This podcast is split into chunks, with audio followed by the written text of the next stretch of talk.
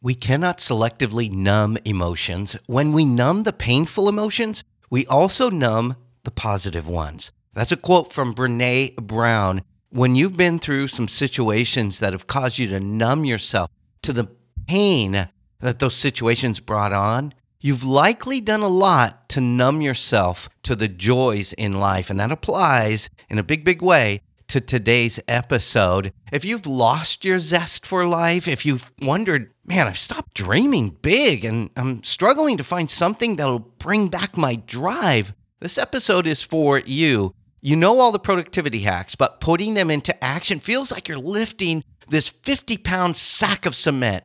You can sometimes push and lift and strain hard enough to get some things done, but you can't sustain that for very long. But this fools you into thinking you just need more motivation. You need a bigger dream, but you can't seem to dream of something that moves you into a sustained action. Stop beating yourself up. You may be dealing with something other than laziness or lack of motivation. Even if you're not dealing with the issue I'm going to talk about in today's episode, somebody you know may be, and I hope this will help you see them in a whole new light. Either way, let's jump into today's episode. Welcome to Mental Mastery Moment. I'm your coach, Paul Desmond Adams. Think of this show as your quick daily coaching session. Each 10 to 15 minute episode is designed to help you live the life you were created to live. I'll help you realign your mindset, maximize your productivity, deepen your relationships, and tap into your infinite creative source. On Tuesdays, we talk about productivity because Tuesdays tend to be the busiest day of the week for most people. So I want to help you get through that task list as quickly and painlessly as possible. So let's get started right now with today's episode of Mental Mastery Moment.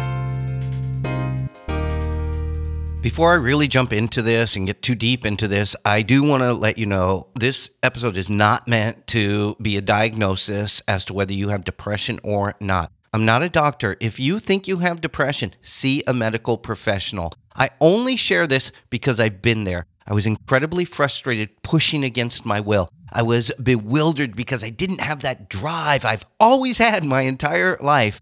I've been a student of productivity and personal development my entire adult life. Nothing was bringing back the drive I had previously. I began to research this topic of depression and I thought this information might be helpful. And I'll be honest, doing this episode is a little bit therapeutic for me. Feeling like you're lazy is horrible for a person who's always been highly driven. Go see a medical professional if you have questions. Do this before you lose your job or before your business or your livelihood is destroyed. Believe me, it can happen to you. There are real stigmas associated with depression, and even telling somebody that man, I think I might be dealing with depression. It kind of feels bad. It almost feels like depression has a bigger stigma than laziness does. If you had told somebody, man, for the last month, I've been really lazy, they'd be like, well, come on, man, let's get going. You need some motivation. Telling them, hey, I might be dealing with some mental health issues. I might be depressed or dealing with anxiety. People are like, oh, yeah, I don't really know a lot about that. Uh, you might want to get some help or something, which is true but you can tell they kind of back away when you say that. The truth is, between 5 and 10% of people are said to have some level of depression. And I want to remove one stigma. This isn't something you chose, and it isn't due to you doing something wrong in life. Overcoming depression isn't just a matter of willpower, and you don't just need some positive words to help you out with this. Laziness, that's actually a choice that we make, and that's one of the biggest distinctions I can give you having a couch potato day, that's perfectly normal. In fact, it can actually be good for you just to have those days where you're like, you know what? I'm just going to lay here and watch some football or just watch Lifetime movies all day long. Now, I've not done that, and forgive me because it's not my thing. But you can have those couch potato days. But having a couch potato life, that's not the best thing for any of us. But yes, intentional downtime that you choose to have is good for you. Depression happens against your will. You want to do the work, but you can't move forward. When you're lazy, you just don't want to do it. You're like, eh, I could do that, but eh, I'm going to sit over here and eat this bag of chips and watch TV instead. When you sit there and you're watching TV eating that bag of chips and you're like, man, I really need to go get some work done. And you get up and you start to do it and then you just can't. You might have small victories in there, but they come with a ton of effort. So much more effort than you've ever given to anything before. And you're pushing and you're striving and you're searching for an answer. It's tough. And those are some of the indicators that you may be dealing with depression. If you've developed this bleak outlook on life, that's probably more depression than it is just laziness. Lazy people are happy. They're upbeat. They just don't want to do the work. People who are depressed, they they just kind of lost that thing about life that nothing in life is going to get better, so why waste my energy doing it? You stop dreaming about your future and you don't set goals for yourself like you used to do because ah, I'm just going to fail at those goals. Why even try doing that? And I know it sounds like, man, anybody who listens to this show is probably not going to be like that. No, the reality is there's a lot of people who are very driven, very successful in life, but they're struggling today. And maybe that's you, struggling, trying to get that work done. You want to do it, you know you can do it, but there's just something inside of you. Again, like I said, that 50 pound sack of cement that's holding you back. You wake up in the morning feeling fatigued. That's the way you start your day, regardless of how much sleep you get, regardless of what you eat or what you ate. You can change your diet. You can do all those things, and those are all good for you. But you still wake up and you start your day a little bit drained, fatigued, worn out. You start to feel guilty about it and a little bit like you've lost your value in life. Do I still have something to offer people? Imposter syndrome becomes a very big thing for you. It's magnified. You stop believing in yourself. Others talk about your capability and you just don't believe them. They say, Man, you've got what it takes. You can do it. I know this is your strength. This is what you do so well. You've always been the best at this. And you sit there and you go, Man, if they only knew, I just don't have it right now. And I can't figure out why. It kind of tears you down and starts feeling depressing in a non medical kind of way, just in the feeling of being depressed. You spend your days daydreaming on the web or scrolling through social media. Professionals call this maladaptive daydreaming. You're escaping your reality in order to find moments of satisfaction, moments where you're like, oh man, an hour went by and I didn't feel bad about myself. And that's what you do. You spend time just daydreaming away, endless scrolling. And that actually on social media can compound the issue of depression. You might turn to drinking more often, or substance abuse, or a pornography addiction, or a shopping addiction. Addiction becomes a very big thing because you're trying to find those things that make you feel better because you know you don't feel good and you know you can do more and you know you used to feel better. And so you're searching for that something that makes you feel better. You might even engage in some dangerous activities without regard to your safety or your well being because why bother? What's life for now? I'm not dreaming of anything. I'm not doing anything. I'm not chasing anything big anymore. So I might as well live for the moment, right? And not in a healthy way.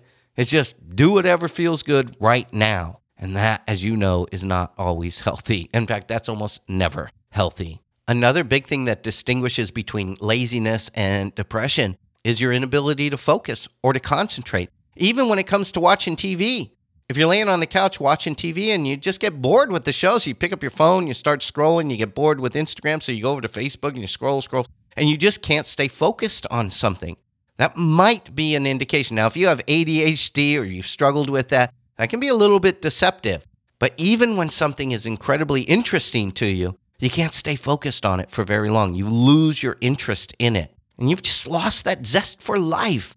That's another indicator. Laziness doesn't rob you of your zest for life. You're enjoying life, you're just enjoying doing nothing in life. Depression is more about losing that zest, that enjoyment of life, that state where nothing you do makes you feel good. Now, you might have things that you do that make you forget about your frustrations but nothing in life that you do just really makes you feel good. All the hobbies you used to do, all the fun things you used to do, the social events you used to really enjoy doing, you might still do them, but they're just not making you feel good about life again. And you might not even feel sad. You might feel nothing. And that goes back to the quote I gave right at the beginning of this episode from Brene Brown. We cannot selectively numb emotions. When we numb the painful emotions, we also numb the positive ones. And oftentimes, that feeling of nothing, no emotion, that's deceptive as well. So be careful of that. Depression doesn't always show up as a feeling of depression or sadness. You could lack feelings for anything. positive feelings, negative feelings. You're not getting angry. You're not getting sad about things. You could watch a sad movie. You could think about people you used to have in your life, and it doesn't affect you at all. You've lost the sadness and you've lost the happiness. You've become numb to all emotions in life. Gotta remember, feelings are normal for us as humans. So when we try to numb out the negative feelings, we're numbing out feelings. You can't selectively do that. But I want you to know there's some good news. Depression isn't a life sentence. And again, only 5 to 10% of people deal with depression. So this may not be what you're dealing with. And hopefully, I've given you some clarity where you understand, like, oh, okay, no, none of those things, or maybe one of them might apply to you. If you have any questions about it, again, I'll reemphasize go see a medical professional and just find out whether that's what it is. But depression is not a life sentence. You may be going through a season in life that's bringing this on. You may have gone through some severe trauma or even some mild trauma that's brought on some mild depression because you're dealing with that pain. So you've tried to suppress all the pain, and in doing so, you suppressed all the joy.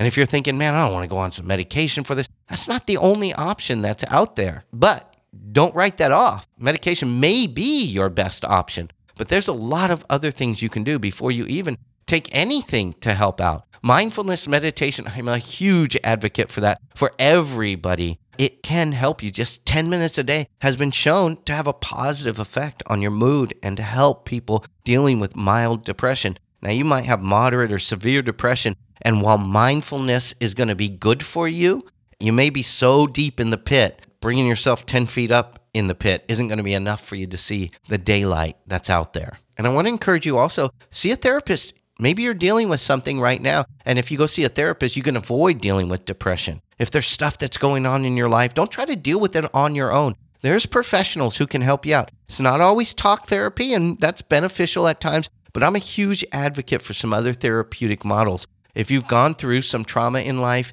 EMDR, which is about eye movement, it's a phenomenal tool and it's been proven to be extremely effective for people dealing with PTSD. There's another level of that, it's called brain spotting. I call it EMDR on steroids. There's something else that I would point you toward that's internal family systems. That's an incredible tool that's available, and I'm not going to dig into that right now.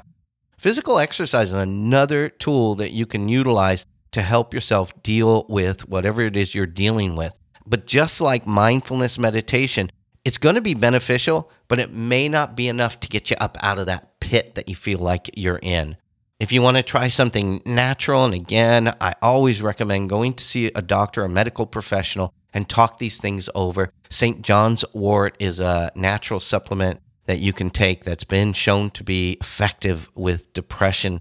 It's been used for a long, long time. Something recently made available here in the United States over the counter is called SAM E, S A M E. It's a naturally occurring chemical component present in all of us. It's been approved as a prescription for depression in Germany and Italy, Spain, and different places around Europe. It's been used in Europe for over three decades and it's available now in the United States without a prescription. But please, if you think you might be dealing with bipolar disorder, there are some cautions when it comes to SAM E. Again, don't do any of this stuff without talking it over with a professional, doing your due diligence. And I do want to say if you've dealt with suicidal thoughts or had thoughts about harming yourself or others, get help talk to somebody immediately. There's a new three digit number that you can use now that'll connect you with a suicide hotline 988. It's not available everywhere, but if you are dealing with suicidal thoughts, please get immediate help. I do hope this was beneficial to you. Again, if nothing else, I hope it was able to assure you that you're not dealing with depression. And every Tuesday, I share on productivity and performance. And if you're not dealing with depression, a lot of those tools are going to be exactly what you need to get more done, to get yourself to that level you want to be at. If you know somebody who's struggling with the issues I talked about in this episode, please share this episode with them. It could save their life. If nothing else, it could save their job or their business or their family, really. I hope this is helpful to you. I hope it brought you some insight on this issue that nobody really likes to talk about, but there are solutions out there, and I want to encourage you to pursue them. All right? Thank you so much. And as always, I just hope that your reach extends beyond your grasp.